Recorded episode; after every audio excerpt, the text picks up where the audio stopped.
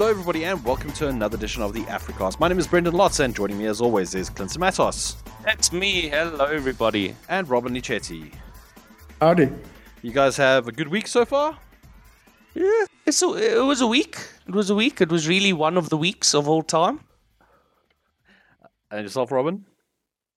I don't know what's good these days. What qualifies as good? Uh, Spider-Man. I'm here. I've been playing Spider Man, so my week has been rather good. Uh, hopefully, I'll have finished my review by the end of today. If not, it'll be up on Monday. Uh, but keep an eye out for that. Uh, Spider Man, Marvel Spider Man remastered on PC. It's a mouthful. But anyway, Yeah, but let's gotta get the full name. yeah, the full name, just in case uh, Sony Interactive Entertainment, Insomniac, and Nixxes decide to uh, uh, sue me. But let's not talk about that right now. Let's talk about the metaverse, or rather, the only metaverse that actually exists in my eyes Uh, Fortnite. Clinton, you've the got some real- news for us. Yeah, the real metaverse. So ever since Fortnite started doing all these crazy crossovers and partnerships and events, everybody has wanted to see Goku. Now, specifically remember um, once they announced the like first um, crossover. I can't remember what it was with, but somebody made you know went into Photoshop and made a picture of Goku in Fortnite, and it's been this running joke for years and years now. And the the madmen actually did it. It's it's kind of insane. So Dragon Ball is in Fortnite, and they didn't just say here's here's like a Goku skin. They've done a lot, and I think this may be one of the biggest um, crossovers they've ever done. And you can actually watch Dragon Ball Super inside of the show. Uh, sorry, inside of the game. The show inside of the game. All media is becoming one thing. Basically, it is the metaverse. So it's it's absolutely bonkers. Between now and the 17th of September, you can watch Dragon Ball Super, but only certain episodes. Episode 9, episode 10, episode 11, 13, and then 81 and 98. I have no idea why it's those episodes. Maybe is it, not, is it not a case of like what the all those episodes between are just like Goku running somewhere? Or it could be. I mean, yeah, 100 episodes of filler. It, it could I very think it's much probably be. more spoilery. Um, there's a whole Ultra Instinct, instinct arc to these episodes. Or maybe it could be uh, those are like the biggest episodes where stuff happens. I have no idea. Uh, Dragon Ball Super kind of came out and there was no way to watch it in South Africa, and then the dubs took a long time. It's I haven't seen them, so I have no idea. Maybe somebody who's more versed in Dragon Ball Super can tell us why it's those weird episodes. But you can watch them inside of uh, Dragon, uh, inside of Fortnite. Oh my gosh, it's all the same thing. But and now even weirder to watch the show, you need to go to a cruise ship. Now, this isn't a cruise ship that was like featured in Dragon Ball Super.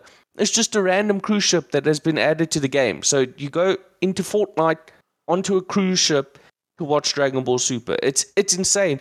These don't sound like real sentences. They sound what? like sorry, Clinton. yeah. Go ahead, go This- ahead. This reminds me of um, when AMD, uh, I think it was the RDNA 2 graphics cards. Uh, there was one that they put into Fortnite, and that was also just somewhere random. You had to put in a special code, um, and it was just random, like off of the map. And I wonder if it's something, sim- if there's like something in the back end of the game that doesn't allow you to just have a whole bunch of people. You have to go somewhere specific. Yeah. Yeah, I mean, well, it's I mean, international waters, right? So licenses Oh, don't apply. that's why they Pirate actually radio. didn't Yeah, they actually didn't get the licenses for the show, so they uh, they're pirating them. That's hilarious. Maybe that's the reason. Um, so aside from that, there's also a new island to play on. I, I don't understand why they didn't just put the shows on the new island. It's called Dragon Ball Adventure Island. Again, it's very weird. I don't know why. Um, there is skins for Goku, as you can imagine, but there's also skins for Vegeta, Bulma, and Beerus. Um, for Bulma, there's also a whole set of missions around finding her on the map, and you can get rewards. And there's one more thing. Oh, there's two more things. Oh my god. There is a player versus player battle arena, which people can play in, and then there is not a battle pass, but a set of missions which kind of acts like a battle pass that people can partake in. So this is one of the biggest crossovers with one of the biggest franchises in the world, and just seeing the pictures um, coming out of this is hilarious. Someone's doing like the fusion dance with the Mandalorian from Star Wars. um, Darth Vader is like flying on the Nimbus, which is also in the game. It's just absolutely in- insane. And I mean, where do we go from here? I think this was the big kind of white whale. Well, not white whale, just a whale. that Fortnite was chasing after, and people have asking about it for years. So I don't know where the game goes from now, but More I'm sure anime. next week. Yeah, next week. Next week they go. Well, they've already done Naruto. Um, they've already done another big anime that I can't remember. Have off they the done top One Piece yet? I think that probably will complete the Yeah, that that might be the big one. I'm thinking it would really be cool to have Evangelion, Neon Genesis, Evangelion, however you pronounce that weird show. I just signed up for Amazon Prime and I watched the last Rebuild movie, which was pretty good, so it's fresh on my mind. But I think it would be pretty cool if they put the the Evas in the uh, in the game, especially because they kind of have they don't have destruction physics in the game, but they have the buildings that players can make, and those can be destroyed. So I think if they let people uh, pilot Evas, that would be pretty cool. But I think that that show and those movies are a bit too messed up for Fortnite. I think. Um, I think it delves too much into anime insanity for Epic Games. But I mean, maybe in five years they'll have it. Maybe in five years, absolutely everything I mean, will be. didn't they have Fortnite. John Wick? I I think uh, Evangelion is uh, a few steps above John Wick in terms of what they show content wise, Okay. even above John Wick. Yeah, I think uh, Robin, you can attest to that. I think you, you're also a fan of the series. Yeah, we can't actually mention some of the stuff that happened. Yeah. Okay. wow. All right. So yeah, I but I think on the surface level, if they just say, "Hey, we're going to have giant robots," I think that would be fine. I mean, in Japan, it's one of the most like merchandised series ever. You can even buy like an Evangelion car. You can get Evangelion coffee and everything. So maybe it would be a bit too much for Western audiences, but I think Japanese audience would be like, yeah, put put it in the in the game. Why not? So that's the Dragon Ball Super crossover with Fortnite. It's live right now. Go check it out. It's going all the way into September, but check out our story because some events are only happening in some days and then they expire and you'll have to wait for them to come back. So check out our story. Fantastic. Yeah. Epic Games really is just building the metaverse while Mark Zuckerberg is playing on a PlayStation 1 in Paris and St. Petersburg. I, th- I don't know. There's, Why does it look so bad? did you guys see the, the, the photo that he shared earlier this week?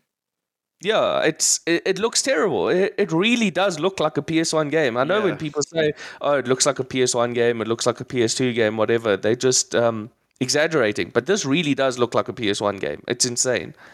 Yeah, it's, I don't know how they how yeah, just an advertising tool. Anyway, let's move on.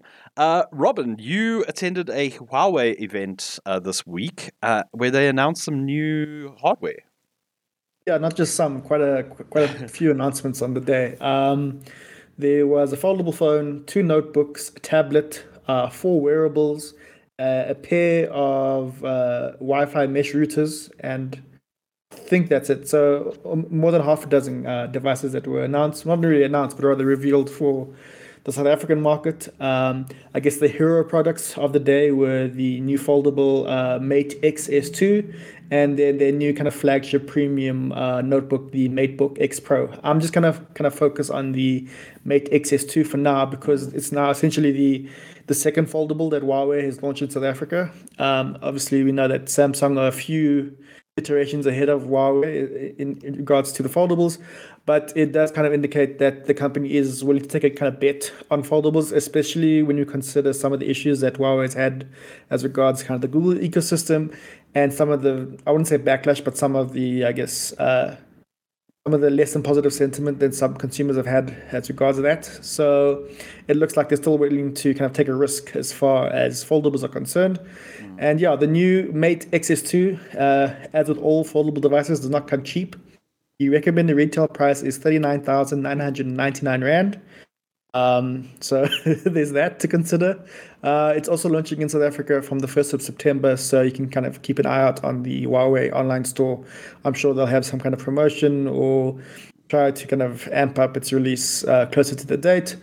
Uh, but yeah, as far as the device itself, um, instead of, I guess, the Galaxy Z Fold 4's uh, mechanism, which actually folds together like a book, um, the the uh, Mate XS2 folds on the outside. So I guess essentially the foldable screen is essentially on the entire outside of the device when you kind of have it in its folded mode. Uh, when you unfold it, it's about 7.8 inches uh, large. Uh, it's OLED screen. Um, Huawei says that it's really upped the it's, it's used a new nano coating to up the level of durability, scratch resistance on the phone. Uh, I am still a little bit hesitant, uh, especially when you're dropping 40k on a phone to kind of leave it that exposed to the elements mm. or to a set of keys jiggling around in your pocket. Um, some other notable elements is that uh, it's running a Qualcomm Snapdragon 888 processor, which isn't one of the latest ones from Qualcomm. Uh, we also need to note that it's not supporting 5G, so that's potentially what? something that people need to think about because that's a big selling point now nowadays. That's um, very weird. Yeah. Yeah. Um, I think a lot of it boils down to um, Huawei's kind of strained relationships with uh, US technology providers at the moment. Um, other kind of elements are 8 gigabyte RAM, 512 gigabytes of storage. Uh, it's got a rear camera array that has a 50 megapixel, 13 megapixel, and 10 and 8 megapixel uh, lenses on it. Um, 4600 milliamp battery that supports 66 watt fast charging, um, and that essentially gives you 30, uh, gives you 90% battery life from 30 minutes of charge. So I guess it ticks the majority of the boxes that you expect from a flagship phone. Um, although the lack of 5G is um, potentially something that people would need to think about. Um, and obviously, it's running HMS, so you won't have access to the kind of full array of Google services. You'll have to find workarounds or side loading to kind of get access to those apps. So, again, whenever it comes to, I guess, a new Huawei phone, there's those little asterisks. So, um, it kind of remains to be seen what will happen with with this device. Um, Huawei have already kind of we've spoken to Huawei about this already, and they've kind of said that they aren't expecting uh, massive volume of this to ship in South Africa. Um, it's it's I guess it's more of an experiment to kind of see what the market is interested in. So it'll be kind of interesting to see what uh, the reaction is to to this Mate XS2 compared to the Galaxy Z Fold 4. But like we said, uh, the addition, the lack of 5G and lack of, I guess, the full range of Google services means that um, it is a little bit, I guess, underpowered uh, when you compare it to some of its competitors. But again, um, people are dropping 40k on a phone. Uh, I'm not too sure how many people are actually doing that these days. Yeah, not me. I can tell you that. yeah, and I don't know the the lack of Google services is still something that that gives me pause. Yeah, um, so whenever we, whenever we chat to Huawei about this, um, they talk about the return rate. Yeah. And it's always like in the low single digits in terms of percentage return rates, some like 1 2%. But when you kind of speak to other people, uh, just like, I guess, uh, Joe Sixpacks out there, mm. it's it, it seems like it's a really big problem. Um, so it's, it's really a case of what we're hearing anecdotally compared to what the company says is happening and we kind of kind of caught in the middle as to what to actually believe. I mean, like, just because somebody is keeping a phone doesn't mean that they are like they could be selling that phone cheaply at like a cash converters or on the secondhand market. You know, like just mm-hmm. because somebody's not returning the phone. And I mean, like something like returning a phone is, is not something that you can just do like that. Like if I got a phone and realized that I couldn't use it, I'd just try and sell it. Um, because like returning stuff is just fraught with issues. So I don't know. It, it just it's a really bad mark against Huawei because like as cool as this phone is, I mean like a folding phone, it, it looks really cool. Um, I'll never buy it because I can't actually use the stuff that I want to use. Like I'm looking through the the uh, Huawei app gallery now, and like things like Uber just don't exist on on this app on on this app uh, this app store, which is a, a really big problem. Um, like I can't see WhatsApp, and if it is, it's not in the top apps. But GB, what version 2022 is, whatever that is. And I think it's not even just about. Say I wanted to buy a phone now, and I looked on the app gallery, and it had all the apps I want to use. Right, mm. right now, all the apps I want to use are on there. Sweet, okay. I buy this phone. What happens if in a year a really cool new app comes out that all my friends are using that I really want to use mm. as well, but there's just no it launches with no app gallery support. So I mean, that was not... the that was the that was the thing that killed Nokia, in my opinion, because yeah. you had things like WhatsApp and Twitter and all these things coming out that were apps, and then Nokia was like, "Nah, we're just gonna stick with Symbian. It's fine. Nobody needs. No, who needs apps?" It's not just about what's available now. It's about you have to think what's available later, and mm again, I just don't have a lot of faith in it. Yeah. Yeah, I think uh, HMS still needs a lot of work as far as that's concerned. Um, they made mention of the fact that uh, their their navigation app, it's called Petal Maps. Um, Yeah. They kind of hired ten thousand people across the Middle East and Africa region to kind of improve the experience of the app. So I'm guessing people are doing a lot of mapping for them at the moment. Uh, but yeah, they are still, although they say they are the third uh, most used operating system in the world. It's like um, it's like in if I use a, a sporting analogy, it's like uh, the the Premier League at the moment.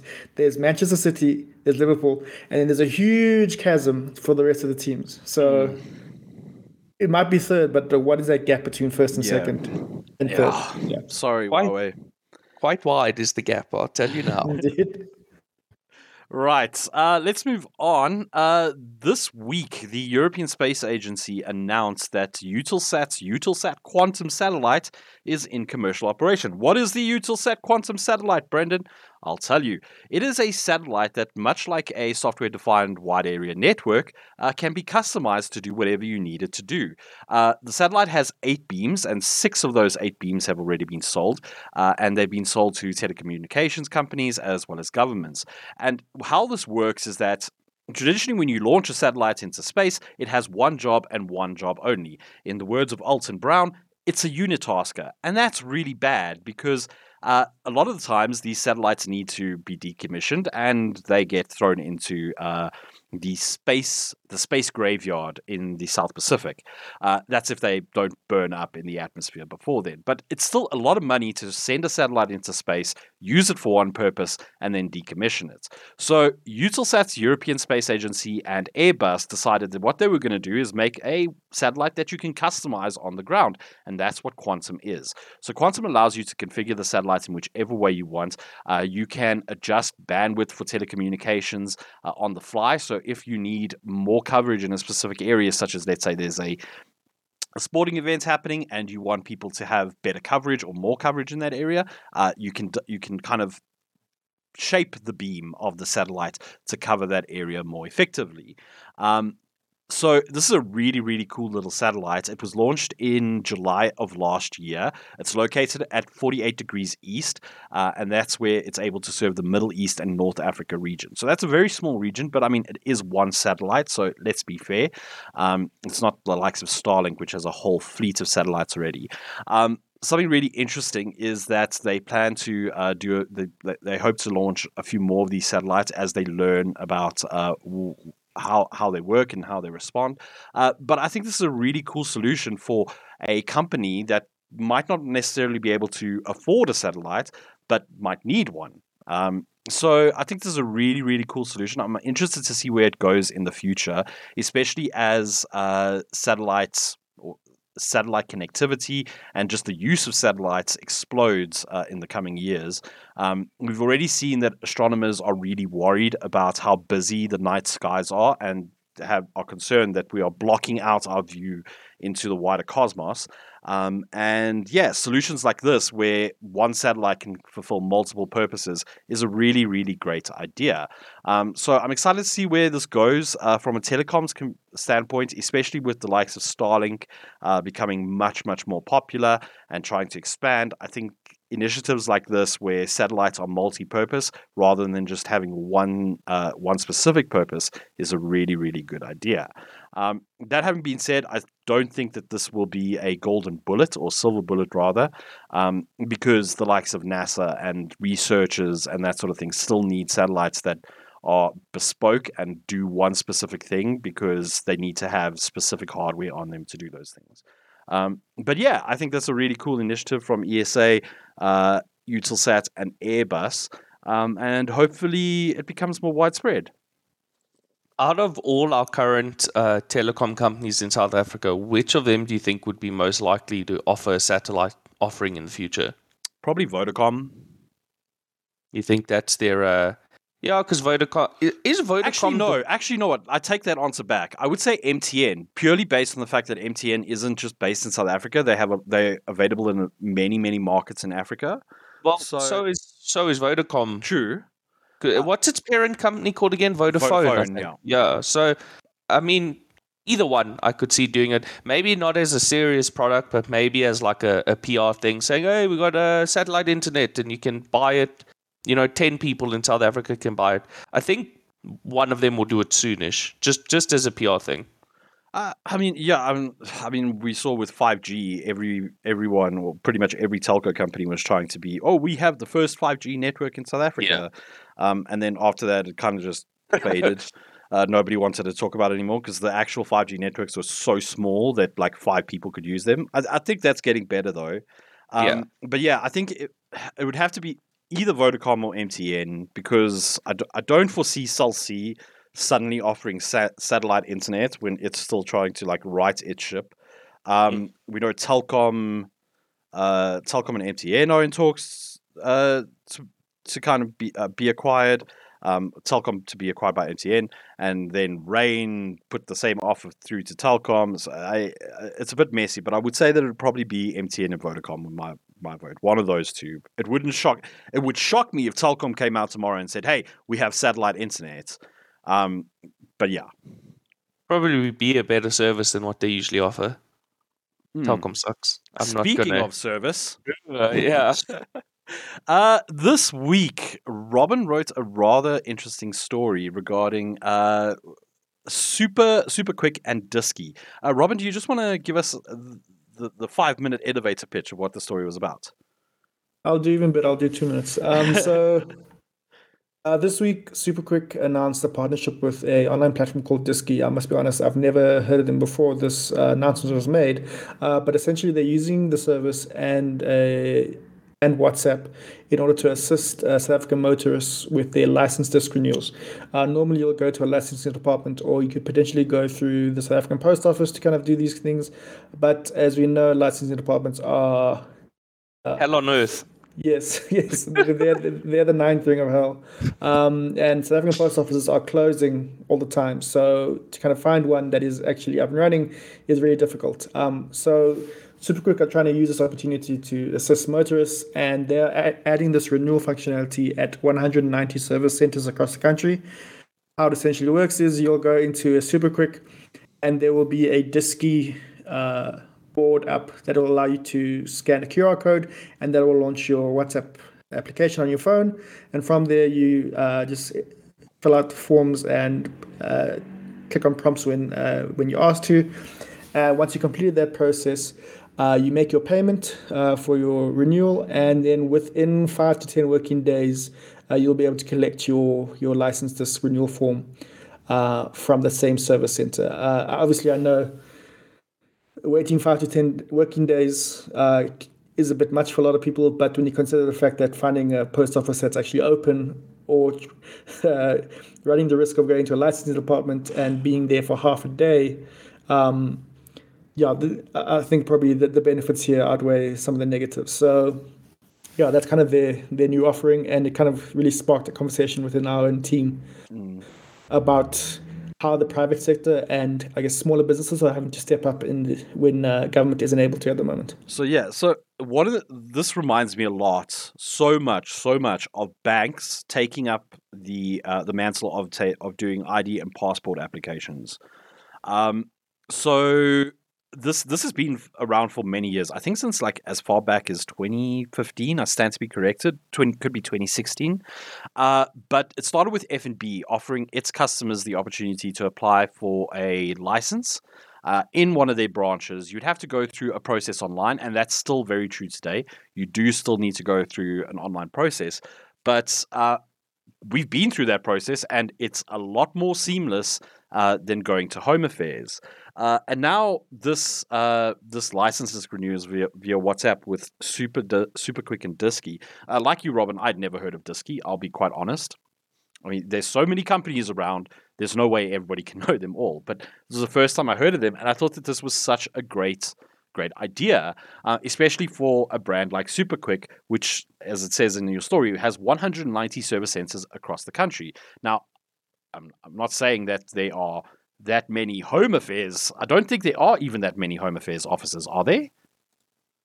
Um, there are quite a few, but the problem is you're when you kind of get there, you don't know what services are up and running. Sometimes computers are down, sometimes the system is down, and you've essentially blocked out half the day to Hmm. go to these centers, and then you're kind of screwed.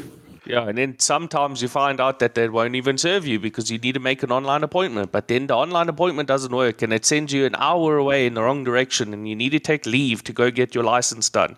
Mm, that's uh, we'll get to that in a bit. Yeah, so that actually, I do want to talk about that because at the moment, if you're in Gauteng, you have to go through an online portal in order to book a license or renew a license or do anything related to your car. Uh, the problem is that the system sucks. Sorry, eNaTIS. Uh, sorry, folks, but it, it sucks. It is a terrible, terrible system. Um, I, for instance, live in Krugersdorp. Uh, there has never been uh, an open booking at the Krugersdorp Licensing uh, Center. Not once. Not for license renewal, nothing. And somehow, somehow, th- there are still people that go there because I believe that people are just going there uh, to take a risk, right? Uh, now, Yeah. obviously, I'm being facetious here, right? Because obviously, some people are able to get through, but it requires you being at your computer at eight o'clock exactly, refreshing a government website.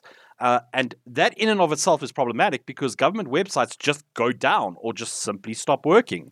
Um, I, I think it was earlier this week I was trying to access the Department of Home, Home Affairs website and it was just down. I mean, I've opened it now, but also it's not a secure connection, so who knows what's going on on this website when I'm not looking? Oh, there's a there's a watch out for scammers warning, but and yet no uh, HTTPS.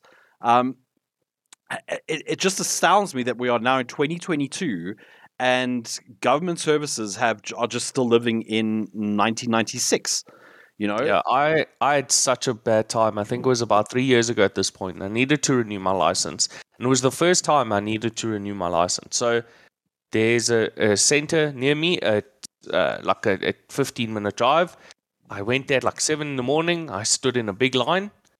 Uh, eventually, I got to the front. They said We're full for today. You have to come back another day.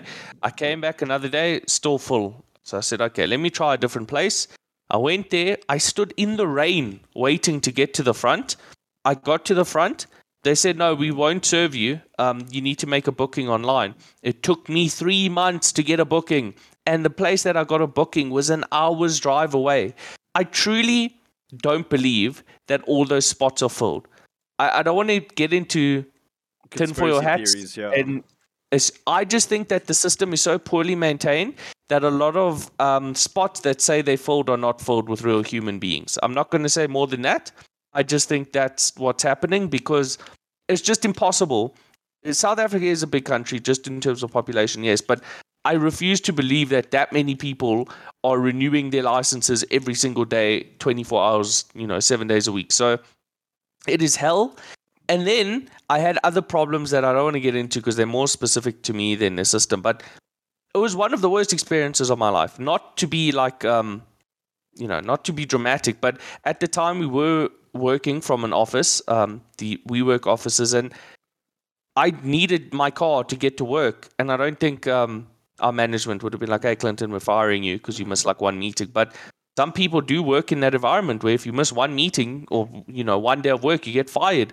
I cannot believe the stress that people who are in that position must be under because of systems like this. so It's th- not just an inconvenience. Sorry, Brendyn, go ahead. So, so something I do want to mention, right, is not the fact that, like, okay, if you miss a meeting, let's talk about the folks who rely on daily wages or weekly wages. If you don't show up at work, you don't get paid. There's no like sick leave or anything. You just don't get paid. Like uh, an Uber driver, for instance, right? An Uber driver now needs to go and take time out of their day to go and book a, a, a license or a license appointment on this absolutely pants on head stupid website that doesn't actually work properly. Like you have to have your head screwed on really tight in regards to technology to be able to navigate this website. For instance uh, my mother tried to use this website. She gave up.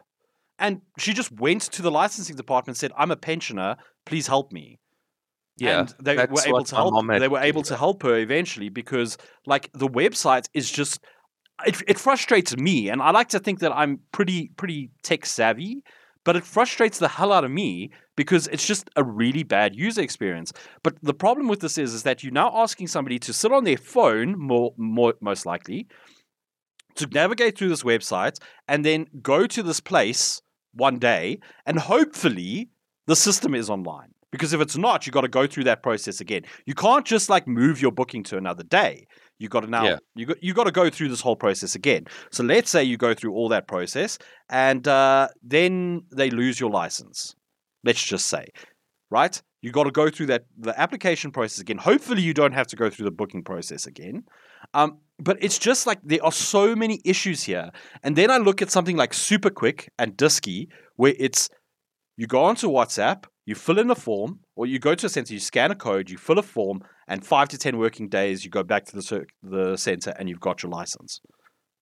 Yeah, and another thing that's absolutely ridiculous is that you then need to go back to that center to get your driving license. And again, like with me, because that's the only center that would do it, I then needed to take another two hours out of a work day to drive there to pick it up. Now, thankfully, you know, I don't know, I saw there. Thankfully, on the back of the, the piece of paper they give you, you can fill out an affidavit to allow a third party to pick it up, but you can't do that like through a courier. I was just really thankful that my dad travels for work and he was happened to be within like 40 minutes of that place, so he could pick it up for me through the affidavit. But why can you not have it sent with a courier? I trust a courier 100% compared to the, the South African government. Why can't they say, listen, we've partnered with courier guy or whatever, they will pick up your license and deliver it to you? Why can't they do that? I will pay for that, please. I know that's a very privileged thing to say, but again, for a lot of people, I think they would much prefer to pay a courier fee than to drive um, to these places. And again, it's during the workday. These places are not open during the weekend. Yeah.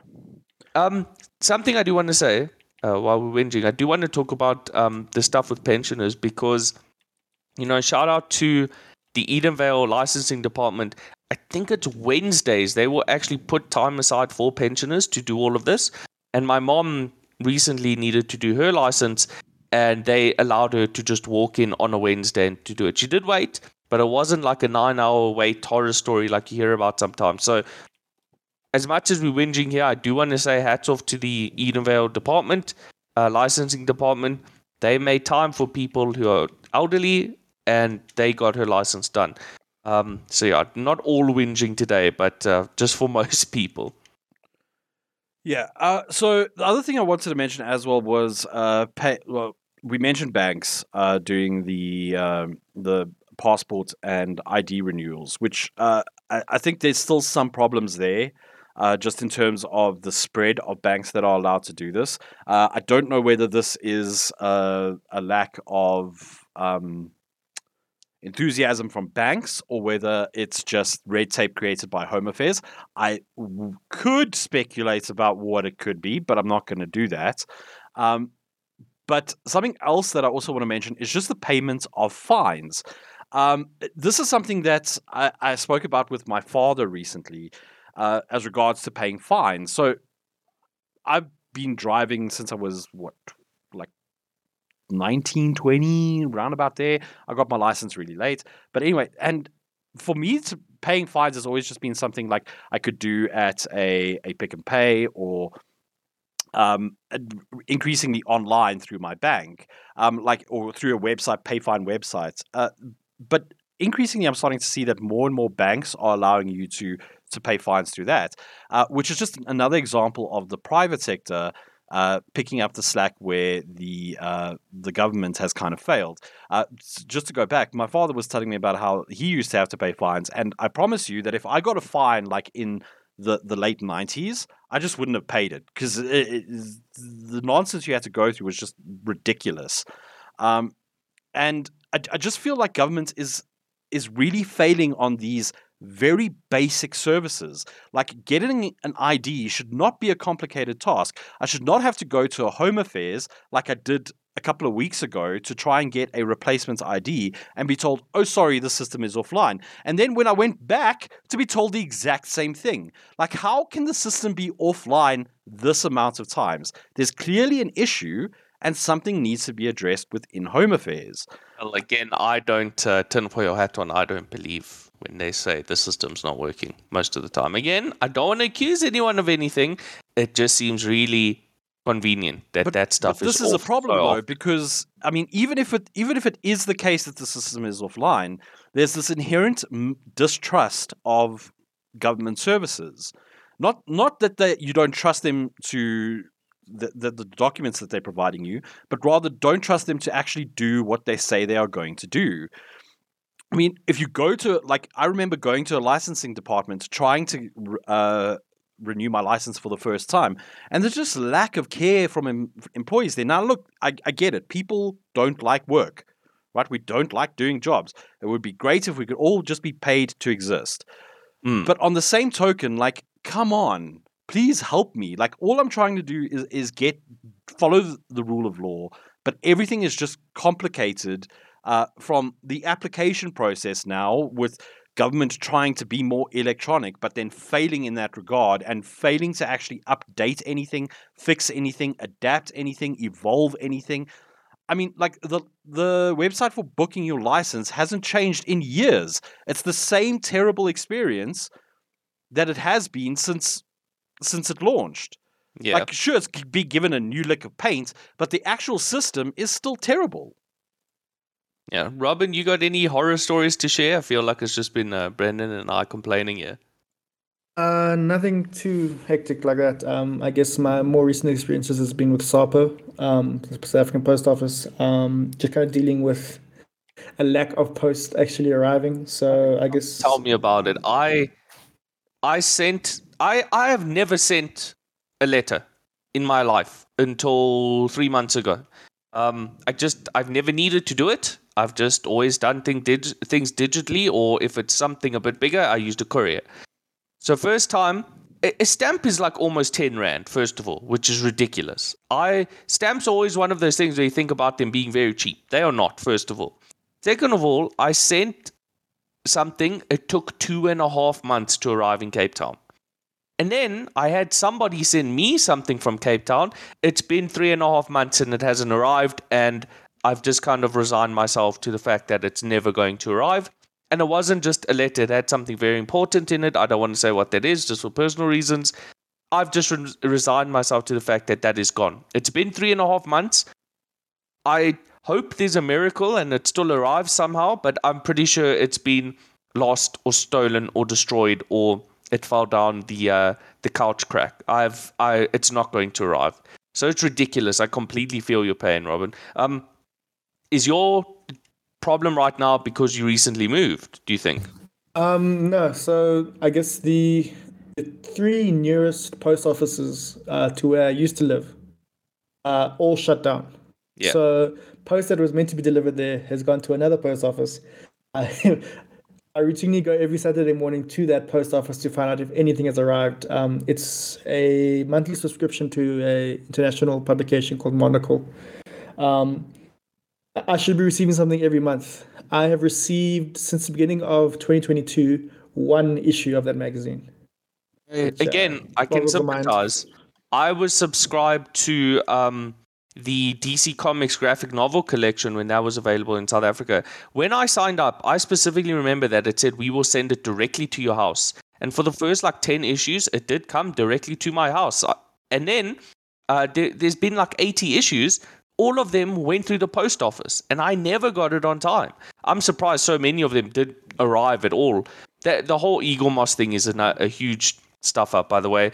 Um, Uh, just sorry, I just want to jump in here. Have any of you guys ever had somebody from the UK say that they're going to post you something?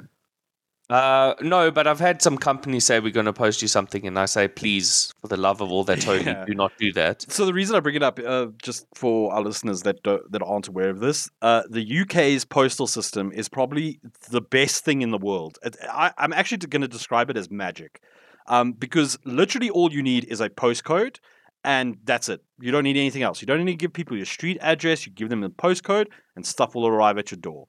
Like that, I, le- I legitimate. So a friend of mine immigrated to the UK, um, and they needed me to send them their uh, their uh, their their degree that they had they re- that they had received. Um, and to post it to them, they were like they just gave me like it was like two letters and three numbers. They're just like just put the name and that, and you'll be fine. I'm like, no ways, no way. It arrived a week later. Yeah, it's it's insane. Man, It's- having it's part of the reason why I pay for express delivery these days. I Uh-huh. will happily accept the cost purely for the fact that if it if the last mile is handled by Sapo, I know I'll never see that product. I'll know I'll Awesome. never see it. It's it's insane. It's just South Africans have just kind of accepted the fact that that uh, pillar of our government doesn't work at all. Um, something I do want to mention here, we really have to talk about this. Now, this happened. I it's still going on. So there is a, a lawsuit going on that the South African Post Office wants to push couriers out of the light um, uh, delivery business, basically. By that I mean one kilogram or less. The South African Post Office, I- I'm not sure what their end goal is here, but their basic um, tenet is this.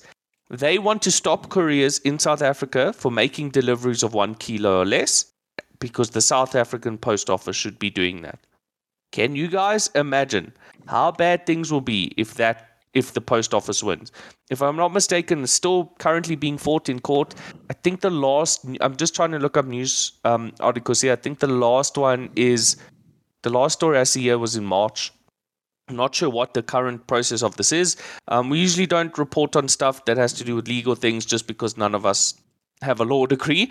Um, but if this goes through, man, that will be a dark day in South Africa. I am so worried about this. I, I, I don't send that many packages, but when I do, it is usually less than a kilo, and it is usually local.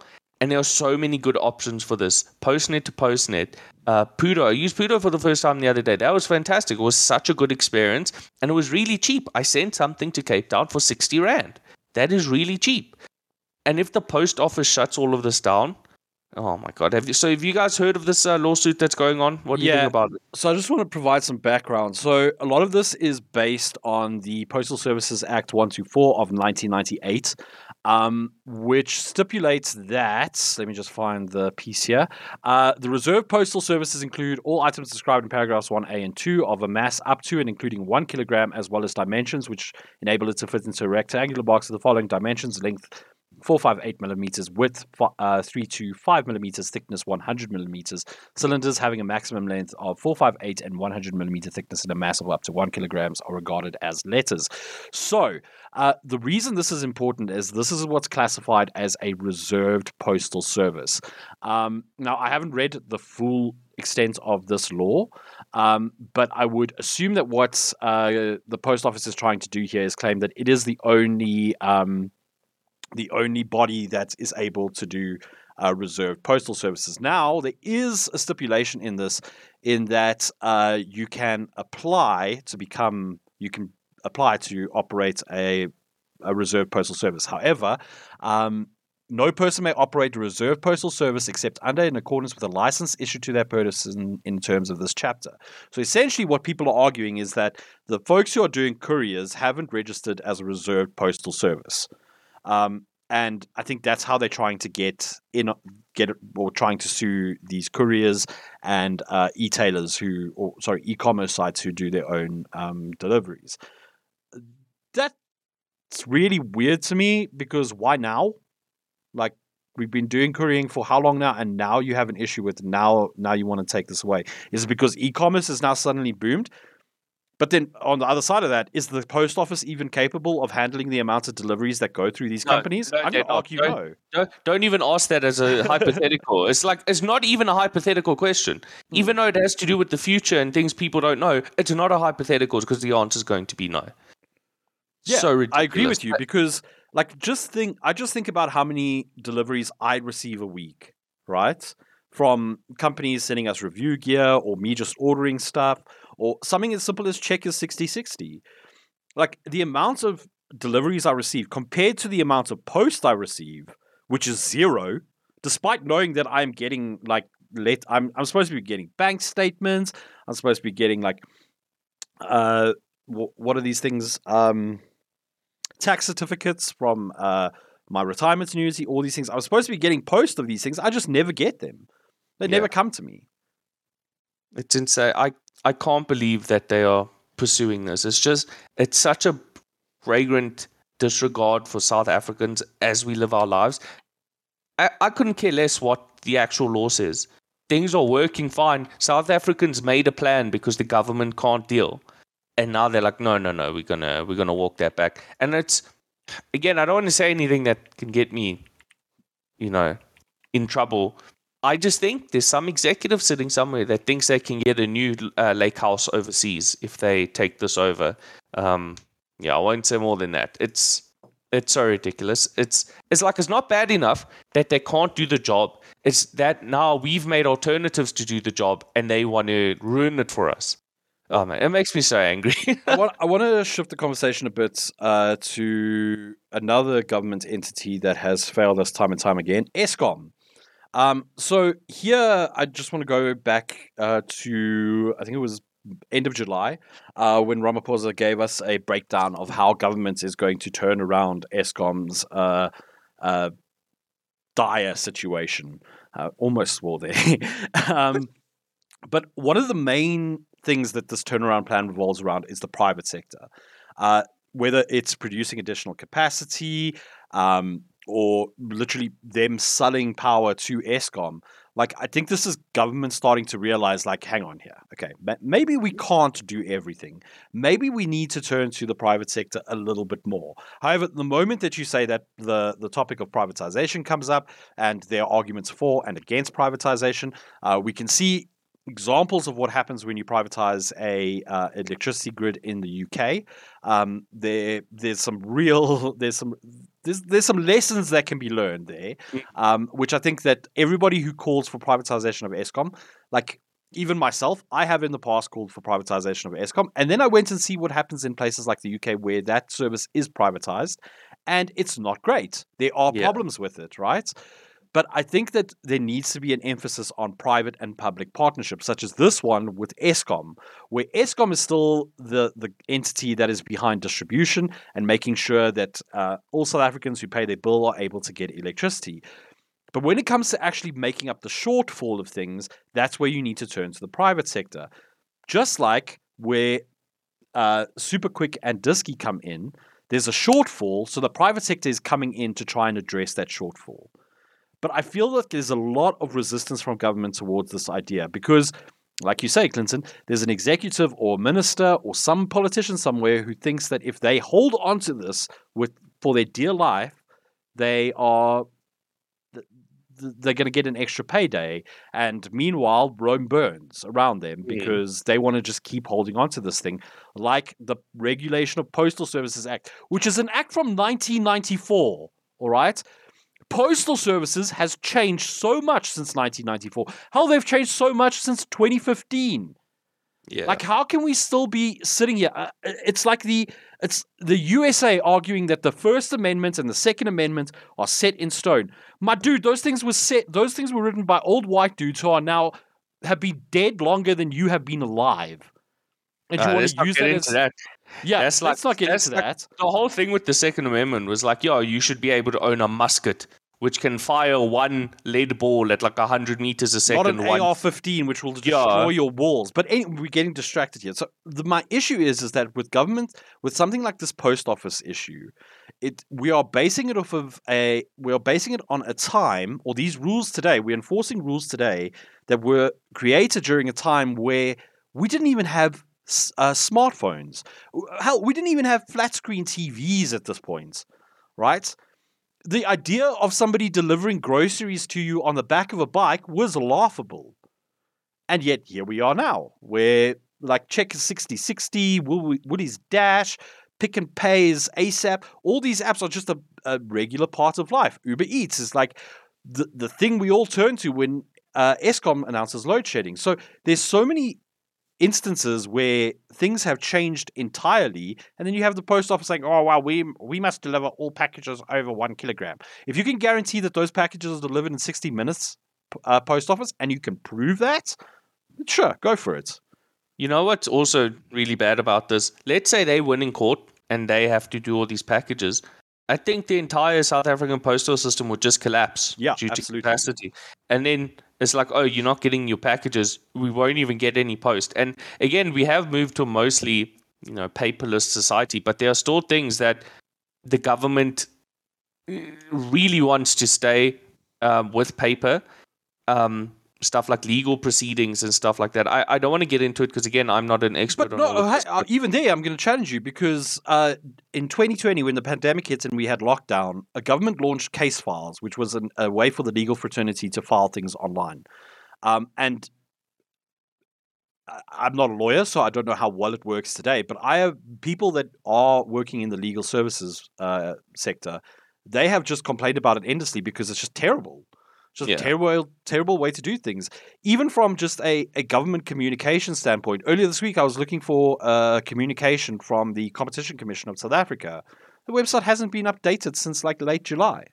Yeah, and I'm pretty sure a lot of um again in the laws that were written decades ago, they probably say, oh, you know, X, Y, and Z document has to go through the post, has to be a physical document, has to go through the post. And then if you say, okay, now the post office is going to be in charge of all these packages, it's going to get overwhelmed and it's going to collapse. Hmm. It just is. It's it, again, it, it is a hypothetical question, but it's also not a hypothetical question. then here's the other side of this that I think is is worrying to me as well, and I think we'll we'll start to wrap up from this point onwards. But if you look at like, I'm paying tax, right? I'm paying tax for services. Now I understand that when I uh, apply for a license, I'm paying for that specific thing. I'm paying for that service. I'm paying for those people's times, etc. The fact of the matter is that I'm paying tax for government officials to oversee things and make sure that things work. Uh, Yeah. But now we have uh, Supa Quick and Disky doing uh, license renewals. That you have banks doing uh, ID applications and passport applications. Banks also doing uh, eNaTIS fines and letting you pay those. Um, so, what exactly am I paying the tax for if all these private companies are doing the job that governments are supposed to be doing? I I really hope that SuperDis, uh, Supa Quick and Disky are getting a kickback from government for doing this stuff, uh, because, like, I mean, if you're doing it out of the goodness of your heart, I applaud you guys. But uh, really, this should be this should be something that government is paying these companies to do, um, and I really hope that they are. I, uh, I almost, I can almost guarantee it's probably the other way around. They are probably paying the government for the uh, the privilege to do it, Mm. uh, so they can offer their uh, customers a service. I mean, that's Yeah. that's that's alarming. Um, Robin, I was was is there a cost associated with uh, this license renewal at Supa Quick? Uh, the only cost is the actual payment of the license renewal fee. So what you would normally pay at a, at a SAPA or whatever. Yeah, so I mean, it's you. These poor folks. Also, you're not even paying for the labor that they're doing. Like I know it's like yeah, man, it's just. I wish government would do better. This this is this is the thing is I don't want government to fail. I don't want it to fail. I live in this country, right? I, Yeah. I love this. I love living here, and I just feel like government is letting the team down, guys. Like, Yeah, I, come on. I feel, I feel like a lot of people kind of misconstrue what I say, and they think I'm, I, I hate South Africa or whatever because I have a lot to complain about. I actually love this country. I think I like South Africa more than most people, and it's just, uh, it breaks my heart for all of this to happen. It's like it's just squandered potential. Um, yeah, again, I love I love this country, and I'm not saying that to sound patriotic or whatever. I think I really am more hopeful about South Africa than the average person, despite how overall negative I am. I mean, and it's also uh, like it's it's that old thing, right? Like, if you love something, you also its harshest critic. Like, mm, hundred percent, I mean, hundred percent. I want this country to succeed, and it's great to see people like Supa Quick and the banks stepping up and h- trying to help citizens. It's a really admirable service. Even folks that stand in line, you pay people to stand in line for you, right, and to do applications for you. Like that's a whole cottage industry that was set up Yeah. because of just how much people hate standing in line. Um, but it it's just it speaks to the wider issues and i feel like if we don't address them eventually we're just going to have a situation where the private sector is doing everything and then government when it sees the success of this just turns around and goes well you know what? The law actually says that the only people that can do this is home affairs. So please hand over all your systems to us and we'll ha- we'll take it from here. Or we'll just crib your systems or whatever it may be. It's just that that really just because we're seeing it now with the post office, where we had a terrible postal system, and then the rise of couriers came, and now the post office is like, oh well, nobody's using our system. Why do you think nobody wants to use you guys? Because it's terrible. You lose post. Like I don't actually, I don't remember hearing about a postal work striker in the longest time. But that's also because I haven't heard about anybody receiving their post in the longest time. so, I mean, ah, it's just disappointing. Like again, admirable for the companies that are stepping up, but in an ideal world, they shouldn't be needing to step up. Yeah. What do we like? I, I'm struggling. What, what I usually. What what is our our ending point here? Is that if you are a company and you have an idea of working with the, the, the public sector or trying to fill a gap that the public sector isn't isn't fulfilling, do it. But be cognizant of what's happening with uh, the uh, the post office now. Be cognizant of the fact that like you are now taking on the role of government when you really shouldn't have to be doing that. Um, this, all of this also it kind of stifles um, uh, business opportunities for people. I mean, South Africa is always the the government officials are always being like, oh, you know, the entrepreneurial spirit. Um, people must, you know, find niches in the market and pull themselves up from the bootstraps and create uh, job opportunities. But then that's what these courier companies have done, and now you wanna you wanna cut them off at the knees. It sends a message to people in South Africa that why bother, you know, going through the effort of being a member of society creates jobs and opportunities for yourself and others if the government can come and just uh, destroy you in court or try and destroy you in hmm. court. It's just it stifles creativity in the marketplace. Absolutely. Um, yeah, because like yeah, absolutely. That's such a good point. I can't even add to it. Robin, do you anyway. have anything you want to add just before we wrap up? um, yeah, so I've been to countless uh, technology events where government has been invited and uh, all protocols have been observed and the government spokesperson talks for half an hour about nothing. Um, that really needs to stop. These initiatives where private and public sector are collaborating ultimately haven't achieved much.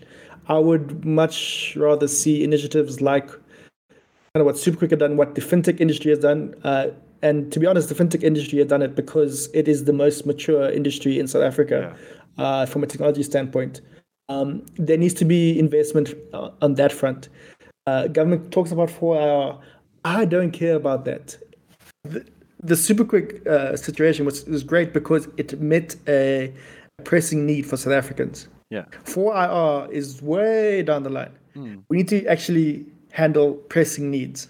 And um, yeah, it, it, the more we're, we're seeing government not really do anything, the more it seems like, um, yeah, it, the, the collaborations are just for headlines. Uh, yeah. Nothing actually tangible happens.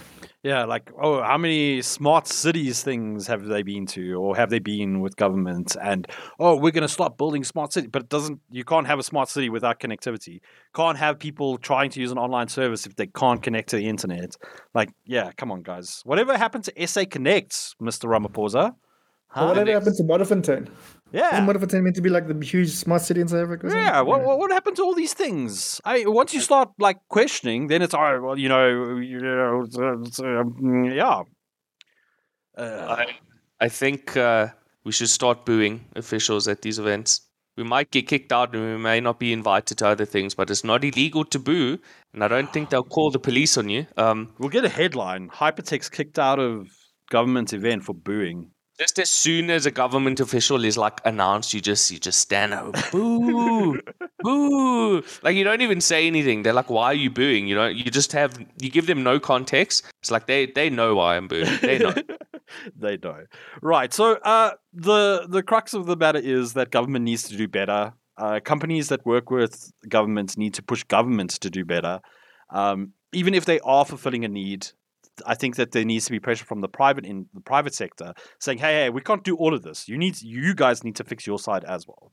Um, so yeah, uh, come on, just just please be better, guys. That's all we want. We just want we want everybody to have the best possible life, not just a couple of politicians who are enjoying lavish lifestyles. Let, let's let's all have lavish lifestyles. Why can't that be a thing? Maybe I'm just maybe I've been watching too much Hassan Nabi. I think that may be what my, my issue is. But that's going to do it from us. I think we're going to wrap that conversation up here because we're not going to get anywhere because we're not government officials, nor do we have billions of dollars to invest in solutions to fix the uh, government's issues. Um, but thank you so much for tuning in. Uh, as always, my name is Brendyn Lotz. Thank you so much to Clint Mathos. Bye, everybody. And Robin-Leigh Chetty. Take care, everyone. And we'll see you next week. Goodbye. Bye, everybody. Cheers.